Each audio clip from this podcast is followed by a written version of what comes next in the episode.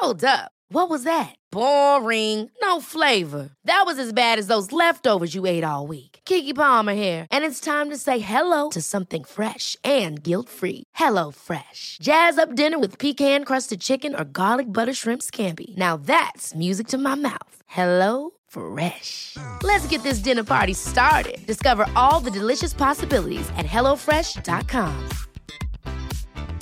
Quality sleep is essential. That's why the Sleep Number Smart Bed is designed for your ever evolving sleep needs. Need a bed that's firmer or softer on either side? Helps you sleep at a comfortable temperature? Sleep Number Smart Beds let you individualize your comfort so you sleep better together. JD Power ranks Sleep Number number 1 in customer satisfaction with mattresses purchased in-store. And now, save 50% on the Sleep Number limited edition Smart Bed for a limited time. For JD Power 2023 award information, visit jdpower.com/awards. Only at a Sleep Number store or sleepnumber.com. Hey, I'm Ryan Reynolds. Recently, I asked Mint Mobile's legal team if big wireless companies are allowed to raise prices due to inflation. They said yes. And then when I asked if raising prices technically violates those onerous two-year contracts, they said, "What the f- are you talking about? You insane Hollywood ass." So to recap, we're cutting the price of Mint Unlimited from $30 a month to just $15 a month. Give it a try at mintmobile.com slash switch. $45 up front for three months plus taxes and fees. Promo for new customers for limited time. Unlimited more than 40 gigabytes per month. Slows. Full terms at mintmobile.com. I started studying, hey, what do, what do all these successful people have in common? You know, whether it was the mattress dealer, the car dealer, the furniture dealer, or Elon Musk. They spend money, man. You know, they spend money. They spend a lot of money. And they don't worry about money the way I was worried about it. They used money, you know, they used it. They didn't save it, they didn't hoard money. Mm-hmm. And the greatest companies on this planet today, the ones that have just like, the, some of these companies have lost money for 25 years. Look at Amazon. Yeah. Reinvest. So, so when I quit studying individuals and started studying people, everything shifted for me. When I quit trying to be the, you know, when I quit worrying about what Bob was doing or Pete or whoever and started saying, hey man, what is this big company doing? Because that also relieved me of being competitive with this guy, Pete, and started saying, okay, I'm going to go do what Coca Cola does. How much is it? Like, I'm going to ask that question, whether, whether it matters or not. Um, it doesn't matter where I get in my life. I, I don't think I'm ever going to be free of how much was that? Because when I grew up, you had to know what things cost. Money is a terrifying thing because it's the one thing in life that everybody gets money. It's the one place where everybody gets it, and now what do I do? I think certainly uh, being focused on something that you're confident will have high value to someone else. A natural human tendency is wishful thinking. Um, so, a, a challenge for entrepreneurs is to say, well, what's the difference between really believing in your ideals and sticking sticking to them versus pursuing some unrealistic dream that Right. doesn't actually have merit? When you have your non negotiables, you already get the most important things every day done. But now, according to circumstance, I get the next most important thing, and I can make decisions like this because I already know. Successful people are about that. They are good decision makers. They are hyper resilient. They don't stop at failure. They don't get in their own way from an ego perspective. They're looking nakedly at their own inadequacies. And they've got enough confidence to get people going behind them. The reason why people think wealthy people or people with money are sinister is because that's what you kind of taught in the hood. Like you kind of taught like the people who really have money, like they did some wicked shit to get it. They did some backstabbing, cutthroat shit to get it, and you'll never get that. So it's a terrifying concept, like like power. You know, very few of us ever ever get any kind of influence or power, right? Once you get it, you're like, hey, what do I do with this? People are afraid of not getting validated or they're afraid of judgment that they perceive from other people that exist or don't exist in their lives. A lot of people just underestimate the amount of effort it takes to go from good to great. And so, for whatever reason, they have this second voice that criticizes everything they do that in reality isn't even there. I would say 99% of the things that I have learned, I've learned through doing. And that's when it just snapped. It just I just said to myself, wait a minute. I made this with my own hands. I went and sold this to individuals, and nobody was in my way. I didn't have to get a check from a boss. Nobody told me when or to come to work or go to work. I can't get fired from this because of my color, creed, or whatever the case is. I'm responsible for what's happening here, yeah. and I will either fail because every decision I make, or I'll also succeed because every decision I make and it's it's that is a it, that is a really difficult thing to to tell you. Can you tell the difference between those two things? Wealthy people do three things, man. They stop trading time for money. They make their money work for them, and they give as much value to people as they can. And so I think people withhold themselves because we're not educated about money. We don't know where it comes from. We have a lot of misinformation about it. Our parents terrified us. You know, money doesn't grow on trees uh, save your money, it'll save you. All these these these things our parents told us because they were enamored or encumbered with the same kind of liabilities around money. Right. I don't know how to get it. I don't know how to keep it. The worst part that we're all at is I don't know how to invest it. Some people get good at getting it. Very few actually. Fewer people at keeping it. My dad died when I was 10. So he paid all his debt off, had everything paid, and, and so that's all I had, right? Everybody around me was like, get money, keep it, don't use it, you know, but, but you should invest, but nobody ever learns that third one. And so I think we're just a bunch of people walking around terrified of this apparency of it's scarce and it's not. You know, it's not, there's nothing scarce about it. This is what I did for 25 years, from 25 to 51 years old. Spent my most valuable asset, time, mm-hmm. to get money, terrified terrified every second of every day. That's that's really what's driven me the whole time was terror. When you don't know, you're going to be scared. So I'm going out to get money. I won't I won't spend any of it because I'm terrified if I can't. I don't know how to get more. I'm worried I can't keep getting more. So then I'd get the money and then I'd rush off and spend my most valuable asset time again to bring it to the bank still today, man, it's, it's tough for me to buy blue jeans if they're not on sale.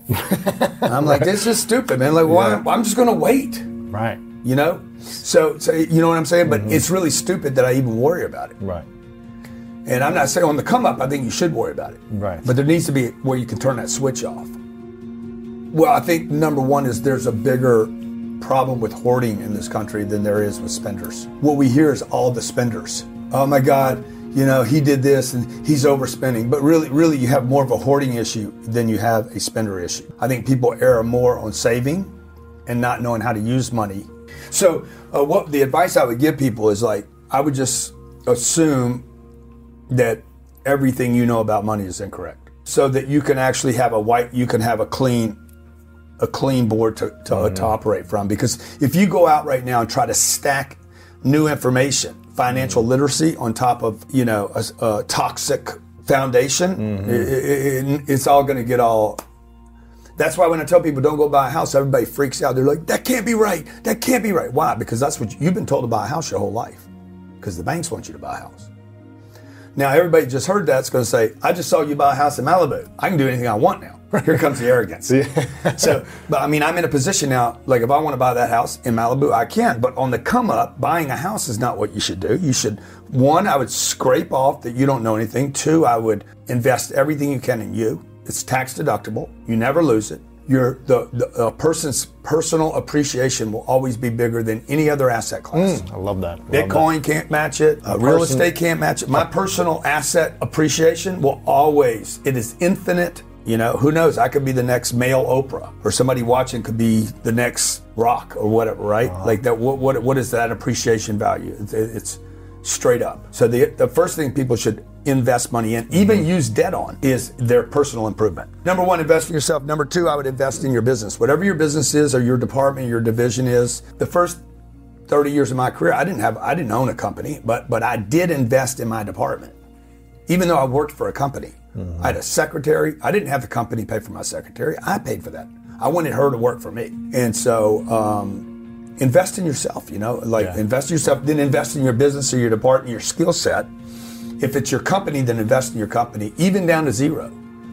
Like I wouldn't keep, I wouldn't keep money around. I wouldn't save for a rainy day. I wouldn't have an emergency account because you don't need it. You, you don't, you need, you need, what you need is you need hustle.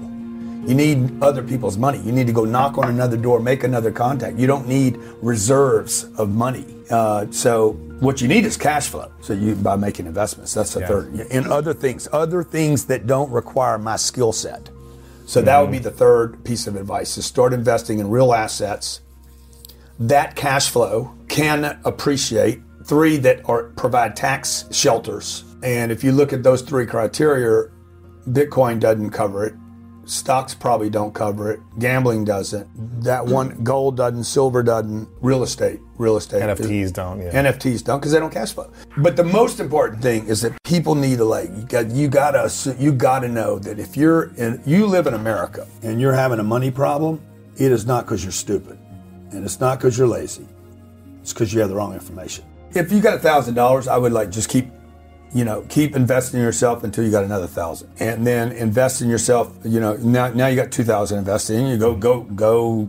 You, should start making money faster. At some point, you should start like every time you make an investment in yourself. If I put fuel in my car, it's supposed to take me five. So what, what do you do with a thousand bucks, right? You know, I, I think you just got to keep investing in you until like, oh, oh now I'm making three thousand dollars. Mm-hmm. Okay, boom, reinvest all that again. But what we do is we start taking it off the table. I think people just need to get on that that cycle of like, okay, I'm going to keep repeating this activity. I'm going to reinvest some money in myself, go to the workshop or whatever. Mm-hmm. Monday, I got to be hustling again. Until okay, now I got four thousand dollars. Okay, now I got five thousand. Now the income's starting to pick up. Income has to pick up. In the income should be an indication that whatever you're learning is helping you. That's interesting. People are afraid of not getting validated or they're afraid of judgment that they perceive from other people that exist or don't exist in their lives. A lot of people just underestimate the amount of effort it takes to go from good to great. And so, for whatever reason, they have this second voice that criticizes everything they do that in reality isn't even there. I would say 99% of the things that I have learned, I've learned through doing. Most people had a graveyard of failures before they had their actual first success. With 20 hours of focused effort, most people can be pretty decent at something. But most people spend years waiting to do the first hour. I think the things that were withheld from us are the things that usually we seek the most. Competitors don't put you out of business, but you obsessing over competitors does. The idea that my future self would trade all the money he had to be poor in 20 again made me really reanalyze how I saw living life in the moment. How many successful guys have daddy issues? So many. Yeah. And so it's like, okay, well, I didn't get his respect, so I'm going to have to compensate with my circumstances, with my environment, so that everyone respects me. Mm. And some people do that through fear, some people do that through violence, some people do that through success. It really just depends what vehicle you choose. I feel like the deep need is the same. I think a lot of my definitions have been defined by my actions. I am the person who has done these things, and I will do things that will get me closer to the things that I want to achieve. A lot of my definition of self has always been based on evidence. I think it was harder for me in the beginning because I didn't have evidence to support what I hoped to be true about myself, which at the time wasn't. If I can just decrease the action threshold for people to begin and be okay with the fact that they're going to suck and it is okay to suck, you should expect to suck. And it would be unreasonable for you to be good if you haven't done it before. Mm. And so it's like, are you asking the universe to be unreasonable for you by expecting to be good on your first try? And so I think that if we can shift the time horizon that we think in, then we gain more leverage over our time, which we then know we will compound into money. Because I think if you can master the time, you master the money. What did you learn about the habits of the rich? I haven't learned much about the habits of the rich at all, to be very candid with you. I think that maybe there are some beliefs that, because like my dad was a doctor, I wouldn't Uh-huh. say he was like, you know, ultra wealthy, but like we lived an upper middle class, you know, lifestyle. But in terms of like wealth, as I think you and I would probably understand it, I didn't know anything about that. And I don't think I've ever really studied it very much. I would say that my heroes now, like I started studying wealth after I became wealthy. So like, What did you learn about it afterwards? And what do wealthy people do that you think poor people don't do? they pick higher leverage opportunities in a sentence. So like poor, rich dad, poor dad, like poor dad says get a job, poor dad says get a higher paying job. And and the thing is there's so many innate beliefs that seem commonplace. Like, well, of course.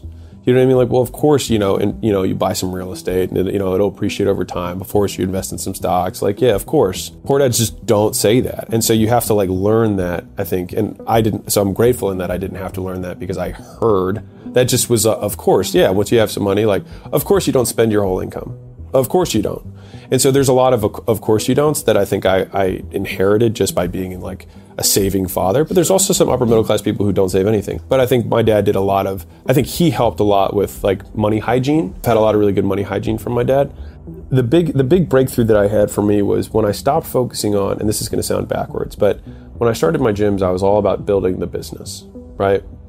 And when I built the biggest companies that I've had and now recently sold, and now we have our portfolio, it was about how do we make the most money? And I know that sounds completely backwards, but the only way that you can make the most money is to provide an exceptional valued service and charge a ton of money for it. And because I optimized around making money, I, I started going through for low capital expense businesses because I had lost everything after that five year stint. Mm-hmm. And so I was like, never again am I going to reinvest every dollar from the business back into the business because I've lost it before. So when I started the, the next business and every business I've had thereafter, like we take dividends every month. And we do that because you don't wait till there's an exit ten exactly. years later. No, I mean, put all I'd your love, money in. I'd love to do both. Yeah, yeah. Why not both? Sure. Right. And so that was take a dividend and get a bigger. Of course. Yeah, but and not just put money in and wait and get no money back. hundred percent. And the thing is, is and this was a fallacy I had because people always talk about like reinvesting in their business, but I realized that that just meant that they weren't making profit. And so, and so the vast majority of businesses, even the software world, is, is somewhat shifting in this. Um, but they want to see profit. And then even better is if you have net free cash flow, which is just a fancy word for the amount of money that you can take out every month after making necessary investments in the business. And so I wanted to have businesses that pumped cash flow uh, because I had lost it all before. If people were able to not ask for 12 months and just serve, and Oh, don't, don't, get me wrong. I'm all about making money. Like, by yes. all means, go get your bag. But I think that what it does is it ends up freeing you to then make your real impact because then you can start the whatever the next thing. And hopefully, your first thing is that thing. But realistically, it probably isn't. And all you have to do is look at every entrepreneur that's really wealthy the amount of graveyard businesses they have in their back. right. Right. And so, like, right now, if you're listening and you're like, I'm not sure if this is the perfect business idea, let me just save you the time. It's not because look at every other person who has been ultra successful. They have 10 failed business ideas. So just like, just start so you can just start notching off the bad yes. businesses, yes. right? But extending the time horizon, I think only happens if you do shift the intention through which you're building it or you're just unbelievably self-disciplined. but I think it's easier to just like start at it with the right heart because uh, uh, small tangent, but I think it'll be worth it. Is that the reason that most people aren't successful, in my opinion, is that they sacrifice global benefit for local benefit, and that happens in all areas of life. You eat the piece of cake because you have an acute local benefit versus the global benefit of a six pack that lasts for a very long time or better health, etc. The three things that I think were in common of the ultra successful were uh, inflated sense of self, as in they thought that they like they deserved big things, they wanted to go after big things, inferiority, never being good enough, and impulse control. Those are the three factors of the most successful. They're like when they did a common factors analysis, like these people think they believe that they can achieve all this amazing stuff, and then it, it's just it's an amazing paradox because at the same time they think they're not good enough and they are insecure about whether they, they can achieve it. And they have impulse control. And they just they, they and they stay focused on the thing. And I'd say the biggest breakthroughs that I've had, I think that will create a lot of the wealth that we will have in the future is is really a deep understanding of how long long is and shooting with the intention of like I'm only bringing this up because my YouTube guy said it. He's like, I've never had somebody who actually started it. I was like, we'll see what we do in five years. I was like, we'll measure that. And he was yeah. like, no one has literally ever said that to me. I was like, as long as I see progress, I'm yeah. good. Because everyone like, wants results in like two months. yeah, I, yeah. Like if we're making, if we're going this way, I'm cool. I don't need to say like that's good enough. For most people, if if they could extend the time horizon, because like I'll give you another hack. You can know how wealthy someone is based on the time horizons they speak in. So if someone's talking about how they're trying to make you know make money this today, hey, let me hold twenty for today you know how you know how poor they are. Uh-huh. I have to say poor. Like you know how yeah, poor yeah, they yeah. are, right? If someone's talking about what they're going to make this week or this month or this quarter or this year or this decade, think about how different the people are who are talking in those time horizons. Mm-hmm. And so I think that if we can shift the time horizon that we think in, then we gain more leverage over our time, which we then know we will compound into money. Because I think if you can master the time, you master the money. If somebody is starting from scratch what are the traits, skill sets that they should be cultivating in order to up the odds of their success? They should focus on one thing in general rather than lots of different things that you're not sure about. Because if you're starting out, everything looks like an opportunity. So the correct answer is all of them are opportunities, but all of them won't work unless you pick one, right? So you have to say no to all the other mistresses. So boom, you pick one. And then from there, I always say six figures is sell something to someone. That's it. And if you want more detail, sell something to someone. So it's one avatar, one product, one channel. So you don't have to figure out how do I create 20 pieces of content across. It's like just pick one channel, one media source, whether it's Facebook, Instagram, YouTube, you know, whatever, Twitter. Consistently start going on that, whether that's cold outbound, whether that's content, whether it's running paid ads, whether it's uh, affiliates, word of mouth, whatever it is, um, and start reaching out to people there to start selling your stuff. And so I use something that I call the Rule 100, which is 100 primary actions, whether that's 100 minutes of, of content creation per day, 100 reach outs per day, uh, $100 of ad spend per day. Uh, just like you have to pick one of them, but 100 per day, and you do that for 100 days, and I promise you, you'll have, you'll be making six figures if you do that. People are afraid of, val- you know, not getting validated, or they're afraid of judgment that they perceive from other people that exist or don't exist in their lives. Um, and so, for whatever reason, they have this second voice that criticizes everything they do that in reality isn't even there, um, but is constantly present. It's like the antithesis of whatever the God figure is, but just the negative voice. And so, I think that's the thing that stops most people from doing the stuff they know they need to do. Because if you think about like whether it's want to get in shape or I want to have a better marriage or I want to make more money, most people on some level, at a basic level, they know what to do. And my proof point of like even making money, right? Most of us have had a bill that came up that was unexpected, a tax bill, a car breaks down, a health thing, whatever it is, and we find a way. And so when it's for someone else, people are wi- use the actual resourcefulness that they have to make the money. But for whatever reason, they won't use that same resourcefulness to make it for themselves. And so I think that most people know if they want to work out, uh, sorry, to, to get in shape or to lose weight, whatever, they know they need to eat fewer donuts and move more in general. But they don't, right? Because they're afraid of getting started or they don't have the discipline to keep going, which is they can't make the short term sacrifice for the long term achievement. So big picture, it's like there's usually some fear that's preventing from doing it. And then how it looks from a behavioral standpoint is they do not make the short term sacrifice of discomfort for the long term achievement. The tenacity it takes to face your inadequacies and continue to try, try, try, that's where we've succeeded. The thing with excuses is sometimes they're very true, but it doesn't serve you. It doesn't serve your goal. So are you going to let it sit with you or are you going to find a way around it? To me, there's only one definition of success, and it's entirely neurochemical based. So the goal is fulfillment. That's it. Period. End of story. And the reason it's powerful is you understand that the quality of your life is determined by the quality of your neurochemistry. Literally everything you do in life is about manipulating your neurochemistry. People are watching this show because they're hoping that we say something that manipulates their neurochemistry. You're going to put music under this. It's going to manipulate their neurochemistry. You're going to cut it in a way that manipulates their neurochemistry. They're going to do drugs, eat, fall in love, have sex. All of it is about manipulating their neurochemistry.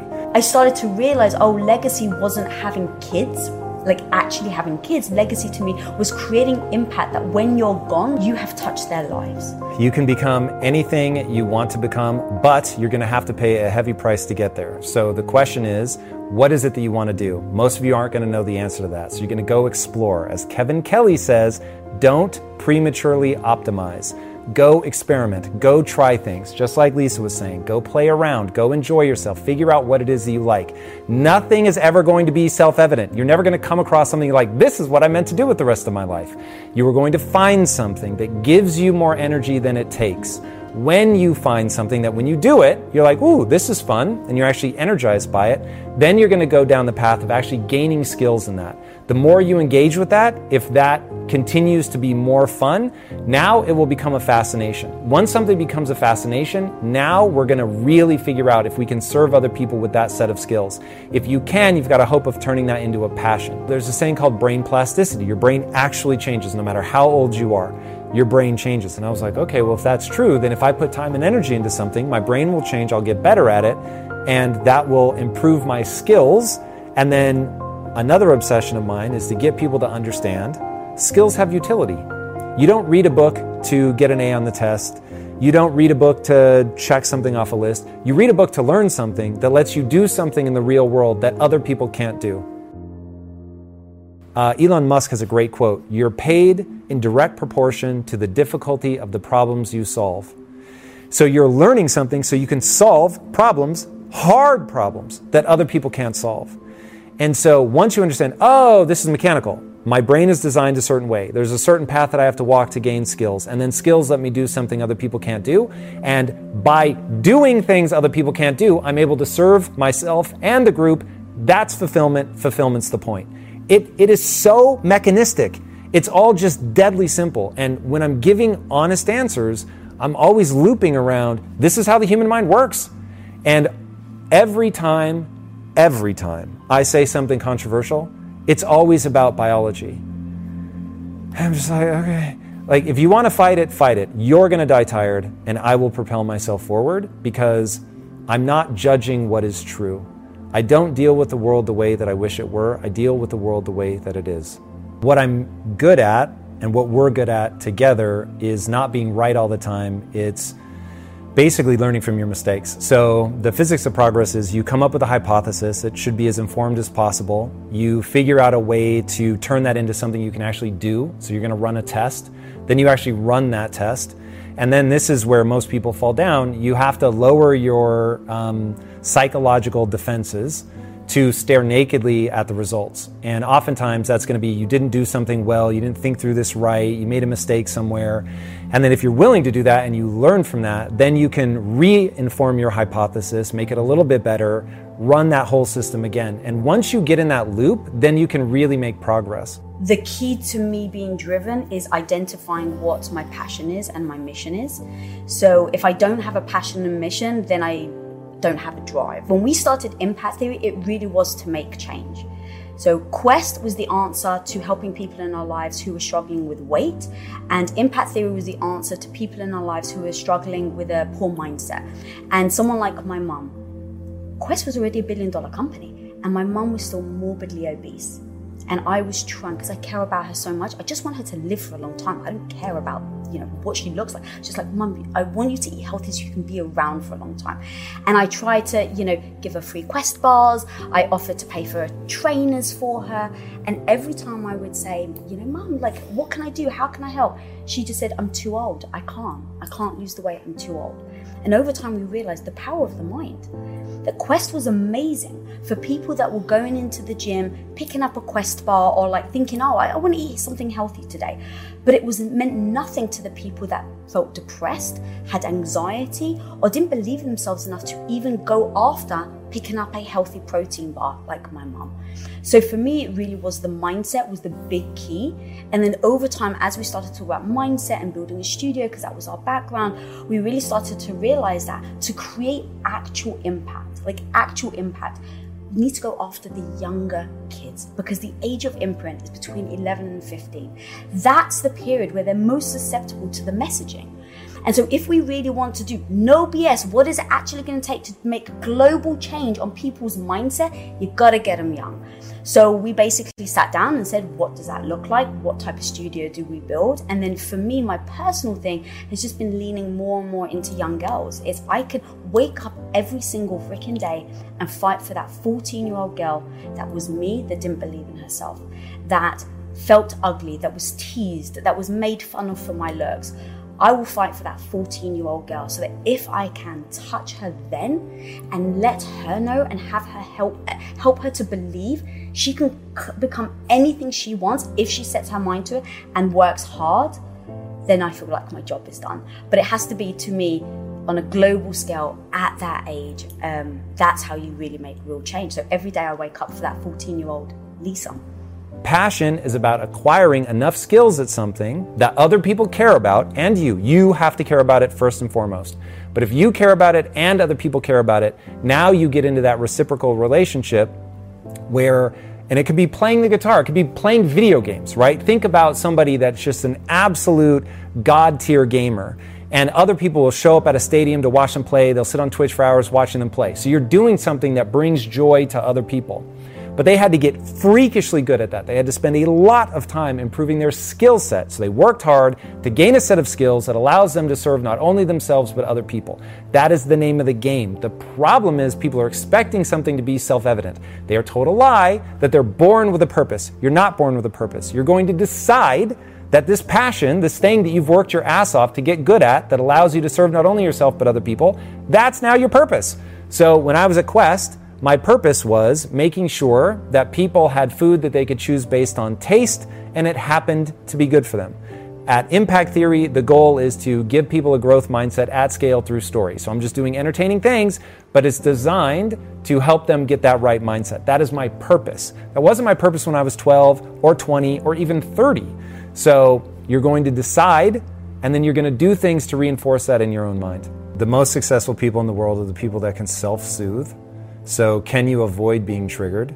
If you're being triggered and you look outward and you're angry at the person that triggered you, that's weakness. You are manifesting weakness. And you have to go, ooh, someone has triggered me. That means I have an insecurity around this thing. I need to address my insecurity. And then that's going to put you in a far more powerful position to move forward. So, the people that are successful, they can self soothe, they can stay emotionally calm in the midst of a storm. When everybody else is panicking, they're only looking at solutions. And that's the other thing about the no bullshit, what would it take game. The whole point is to switch you out of problem mode into solution mode. Most people can only see these are the 152 ways that this could go wrong.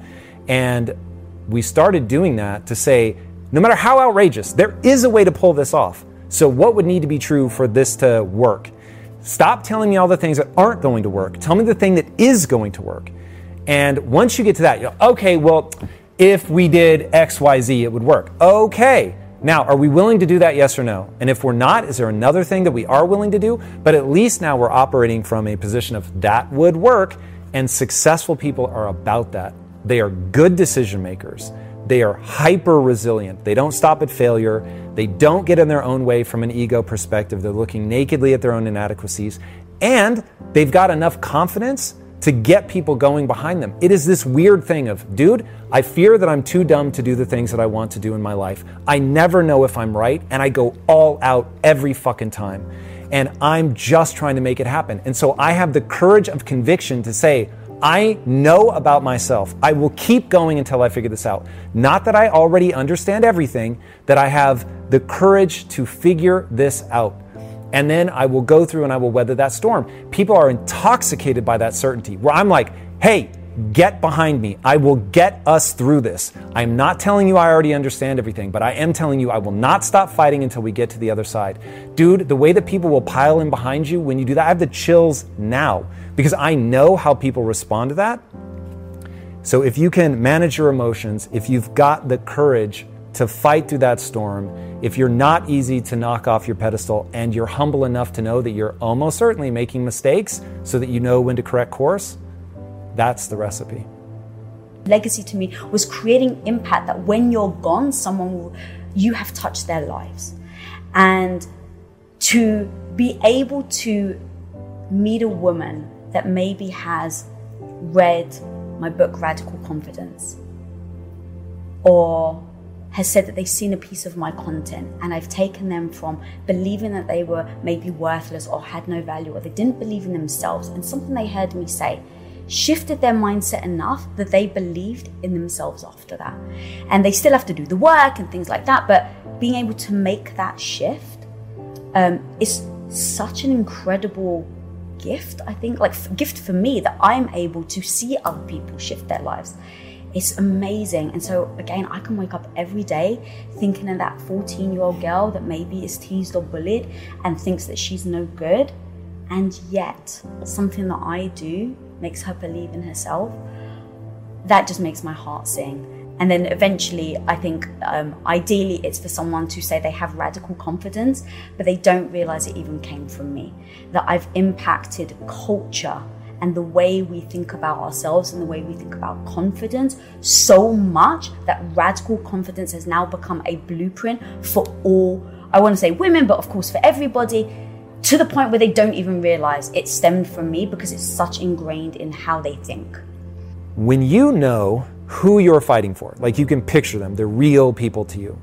And you know that the, the gap between them continuing to suffer and having a tremendous life is a set of ideas and you just have to get clever enough into how you get those ideas across, it's very, very easy to get obsessed. This is, I am obsessed. I'm not, it's literally, I'm not even thinking clearly.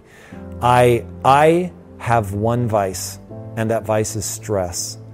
And I endure stress in the name of getting those ideas across. I'm already rich.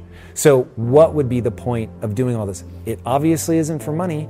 Um, and the part of the business that has made us quote unquote micro famous, it's like we could scale back to just that, but we don't. So, because I think that the stuff that's made us micro famous affects the 2%. So, everybody listening to this, you're in the 2%. The 98% are never coming to this channel.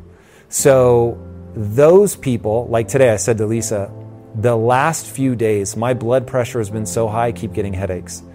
And I'm like, you better have, when that happens, and you go, why am I doing this? You better be compelled to your core by the reason. Rockets, you know, especially hard. Everything has to work the, the first time. You can't do a recall, you can't patch it. It's got, it's like nine minutes to orbit or it's over. Do you want to see the car? Yeah! This is, this is one of the great questions in physics and philosophy uh, is uh, where are the aliens? Maybe they're among us, I don't know. Uh, some people think I'm an alien. Thank you for anyone who's bought our flamethrower. Uh, you will not be sorry, or maybe you will. The room for improvement. of doing this is to just give a hardcore smackdown to gasoline cars. They think that technology just automatically improves. It, it only improves if a lot of people work very hard to make it better. Holy that thing took off. Oh my god. That's unreal. Founder, CEO, business giant, and tech mogul, Elon Musk is considered one of the most influential people on the planet. His story is weaved with epic failures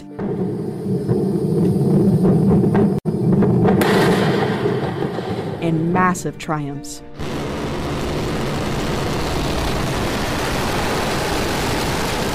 As well as plenty of hard work and dedication. I think certainly uh, being focused on something that you're confident will have high value to someone else. A natural human tendency is wishful thinking. Um, Mhm. So, a, a challenge for entrepreneurs is to say, well, what's the difference between really believing in your ideals and sticking sticking to them versus pursuing some unrealistic dream that Right. doesn't actually have merit? And it's it's that is a it, that is a really difficult thing to to tell. You, can you tell the difference between those two things? You know, Right. so you need to be sort of very rigorous um, in, in your self uh, self analysis. I think certainly extremely tenacious, uh, and um, and then just work like hell. I mean, you just have to put in, you know, 80 hour, 80 to 100 hour weeks every week. So all those things improve the odds of success. If other people are putting in 40 hour work weeks and you're putting in 100 hour work weeks, then even if uh, you're doing the same thing, you, you will achieve in four months what it takes them a year to achieve. Elon Musk's long term thinking keeps him on the leading edge of technology. He knows that the challenges he sets for himself and his companies are daunting and will take decades to achieve. Regardless of the doubters and against the odds, he confidently pushes forward. Whether it's electric cars, space exploration, Mars colonization, or the advancements in AI, it's clear that his focus on the future of humanity is what continues to drive him each and every day. I really want to make sure that there is a good future for- humanity, um, and that we're on a path to understanding the nature of the universe, um, the meaning of life, why are we here, how do we get here, um, and in order to understand the nature of the universe and all these fundamental questions, um, we must expand the scope and scale of consciousness. Uh, we- certainly it must not diminish or go out. We, we, we certainly we weren't understand this. So I, I would say I'm motivated by curiosity more than anything, um, and uh, just a desire to think about the future and not be sad, you know. And um, And, and are you? Are you not sad? I'm sometimes sad. I, I mostly I'm I'm I mean I'm feeling I guess rel- relatively optimistic about the future these days. Um, there are certainly um, some big risks that humanity faces. Uh, I think the, the population collapse is a really big deal that um, I wish more people would would, would think about because the, the birth rate is far below uh, what's needed to sustain civilization at its current, at its current level. Um, and uh, you know, there's obviously uh, we, we need to take action on climate sustainability, which is is is, is being done, um, and we need to secure the future of consciousness by being a multi-planet species.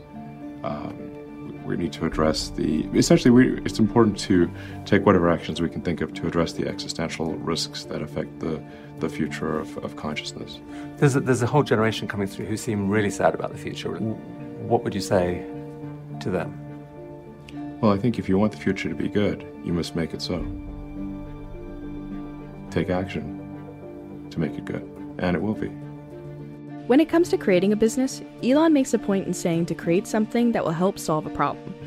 Following his own advice, Elon has helped found and create businesses that have had a major and positive impact on humanity. He is continually looking to help solve problems that we face daily.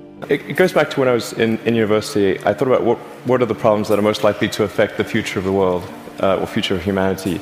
I think it's extremely important that we have sustainable transport and sustainable energy production. That sort of overall sustainable energy problem is, is the biggest problem that we have to solve this century. Independent of environmental concerns, uh, in fact, even if producing CO2 is good for the environment, given that it's, we're, we're going to run out of hydrocarbons, we need to find some sustainable means of, of operating. Given his impressive track record for success and pushing the limits, it's unsurprising that Elon continues to inspire people across generations. In his mind, it's important to be useful, both to other people but also the world. However, he acknowledges that it can be extremely difficult to be useful. Here is his advice for those looking to create a positive impact in the world and the thinking framework he uses to tackle humanity's biggest challenges. Millions of people look up to you. What advice would you give to them about if they want to try to do something big in this world, they want to really have a big positive impact, what advice would you give them about their career, maybe about life in general? Try to be useful. You know, do things that are useful to your fellow human beings, to the world. It's very hard to be useful. Very hard. You know, are, are you contributing more than you consume? try to have a positive net contribution to society. I think that's the thing to aim for. You know, not not to try to be sort of a leader for just for the sake of being a leader or whatever a lot of times the people you want as leaders are, are the people who don't want to be leaders. if you can live a, a, useful life, that is a good life, a life worth having lived. I would, I would encourage people to uh, use the, the mental tools of physics and apply them broadly in life.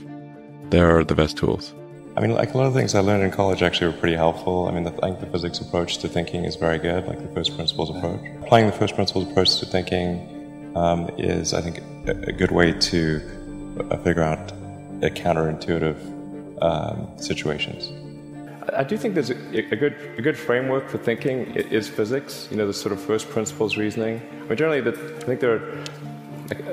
Um, what, what, I mean by that is uh, boil things down to the, the, their fundamental truths and reason up from there, as opposed to reasoning by analogy. Um, through most of our life, we, we, we get through life by reasoning by analogy, which essentially means kind of copying what other people do with slight variations. Um, and you have to do that, otherwise, it's, it's mentally, you wouldn't be able to get through the day. Um, but when you, when you want to do something new, you, you, have, to, you have to apply the, the, the, the physics approach. Physics is really sort of figured out how to discover new things that are counterintuitive, like quantum mechanics. It's really counterintuitive. So I think, I think that's an important thing to do. And then also, um, to really pay attention to negative feedback uh, and solicit it, particularly from friends. Um, this may sound like sort of simple advice, but it's hardly anyone does that, and, and it's incredibly helpful.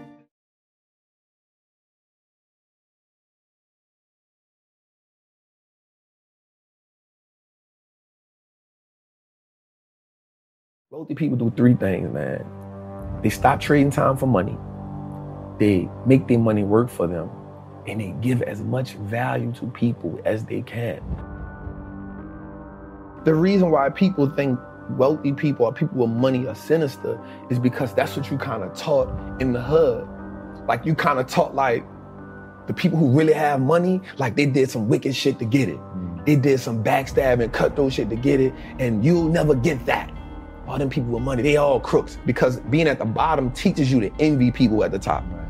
One of the things that happens often in the culture of black people is survival mode.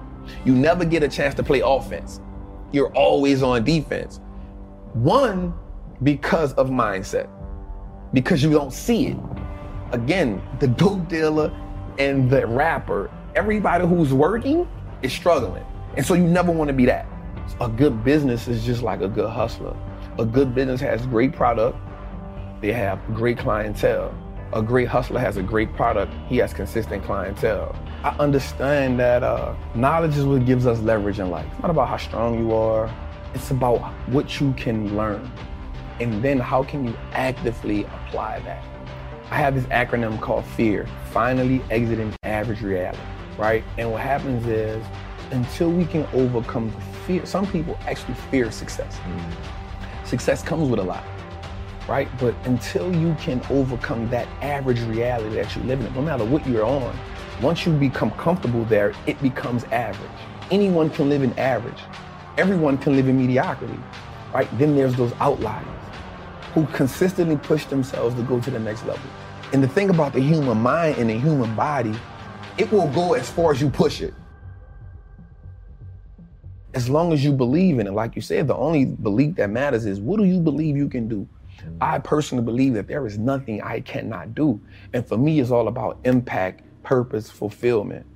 Like the money is a byproduct of everything else. That isn't my focus. My focus is I have a knowledge and information that I know that can change lives, not just one life, not just like lives. And so the way that you change lives is by consistently learning, finding new ways to put that information out there, being able to open up, being able to be vulnerable because people need to connect. People connect to knowledge in the way that they can see two things that help people imagery and vocabulary. What they see and what they hear, right? So most people won't connect to a certain knowledge because the people who speak it don't relate and two can't speak the knowledge in the way that they can eat it. So for me, it's always about how do I attain as much, it's always a challenge for me. How can I attain as much knowledge as I can because I love learning, but then how do I take that and be able to now reciprocate it or give it to somebody who may not understand calculus or trigonometry, but if I can give it to them in this way, they can say, oh yeah, I got it. And there's more people that struggled in the world that has become successful. So struggle has to become a language that I'm I struggle. So that's the language I'm great at. So if I can break down things into a struggle language, now I make it the game winnable for everybody. And that's the goal, to make the game winnable for everybody who's bold enough to step into the batting cage. If you're bold enough to do it, there's an experience that comes from that. And that experience is so exhilarating, it will take you to the next level. Mm. Because now you keep chasing the next level of you.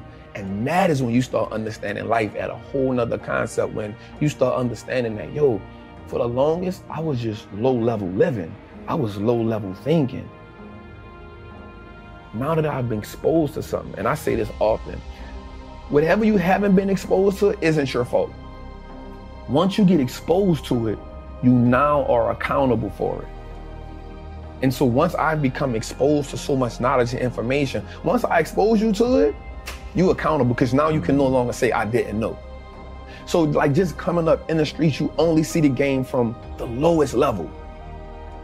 And you look at everybody else in part admiration and part like jealousy. Cause you see it and you're like, damn, I'll never get there.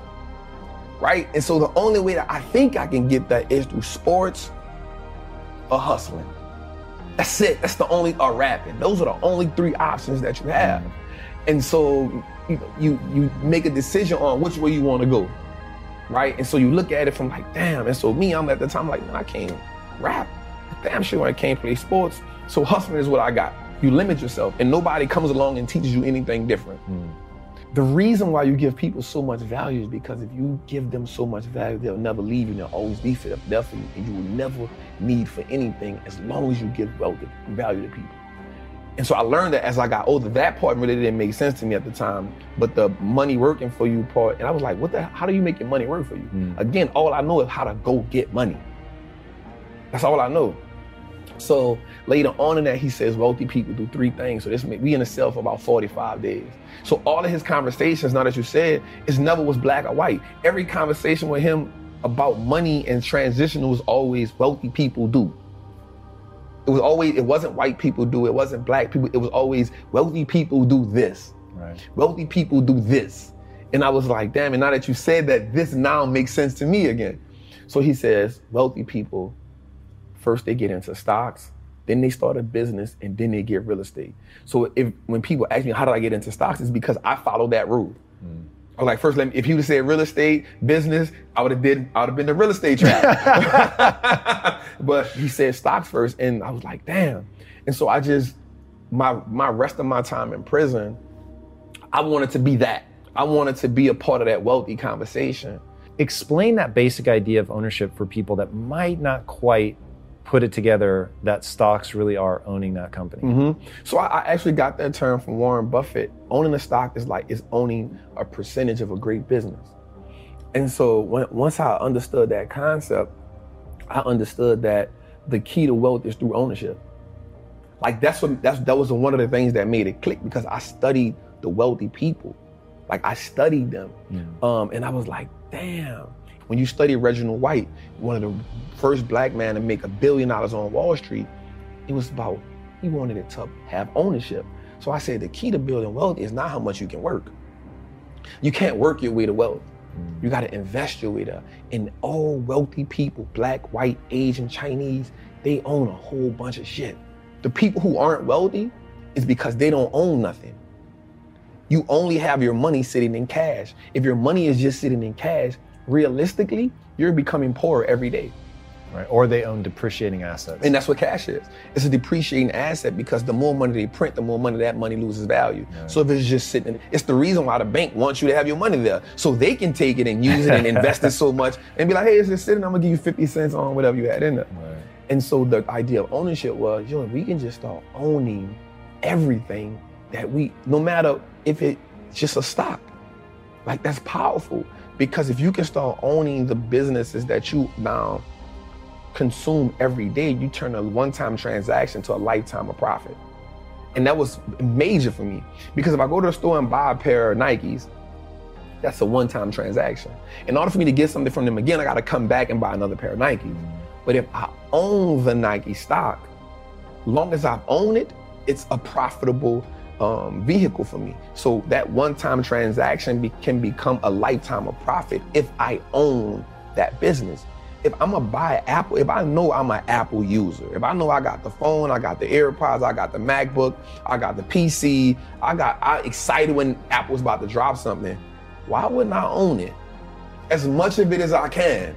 And so now instead of me getting excited about Apple line being around the corner because it's a new phone, I'm like, yo, y'all about to make me some money. and another great thing about the stock market is, for me, it now makes me pay attention to the world. And so now I understand what's going on in the world. I started learning business cycles, market cycles. You know what I'm saying? Like, because now I can understand, yo, this is okay. Things are going out of business. Okay, we're, we're in this cycle. Okay, people are hiring. Okay, we're in expansion cycle. And so now I started to take, I took an economic class on my own without just understanding the world. And so you start understanding when something is happening in China. Okay, something happening in China. So I own Apple. Apple is, has 20% of their revenue in China. Okay, they might take a little hit right now. You know what I'm saying? So the stock mm-hmm. market helped me start understanding how the world moves, the fundamentals. Mom deserves the best, and there's no better place to shop for Mother's Day than Whole Foods Market. They're your destination for unbeatable savings, from premium gifts to show-stopping flowers and irresistible desserts. Start by saving 33% with Prime on all body care and candles. Then get a 15-stem bunch of tulips for just $9.99 each with Prime. Round out Mom's menu with festive rosé, irresistible berry chantilly cake, and more special treats. Come celebrate Mother's Day at Whole Foods Market. Hey, it's Danny Pellegrino from Everything Iconic.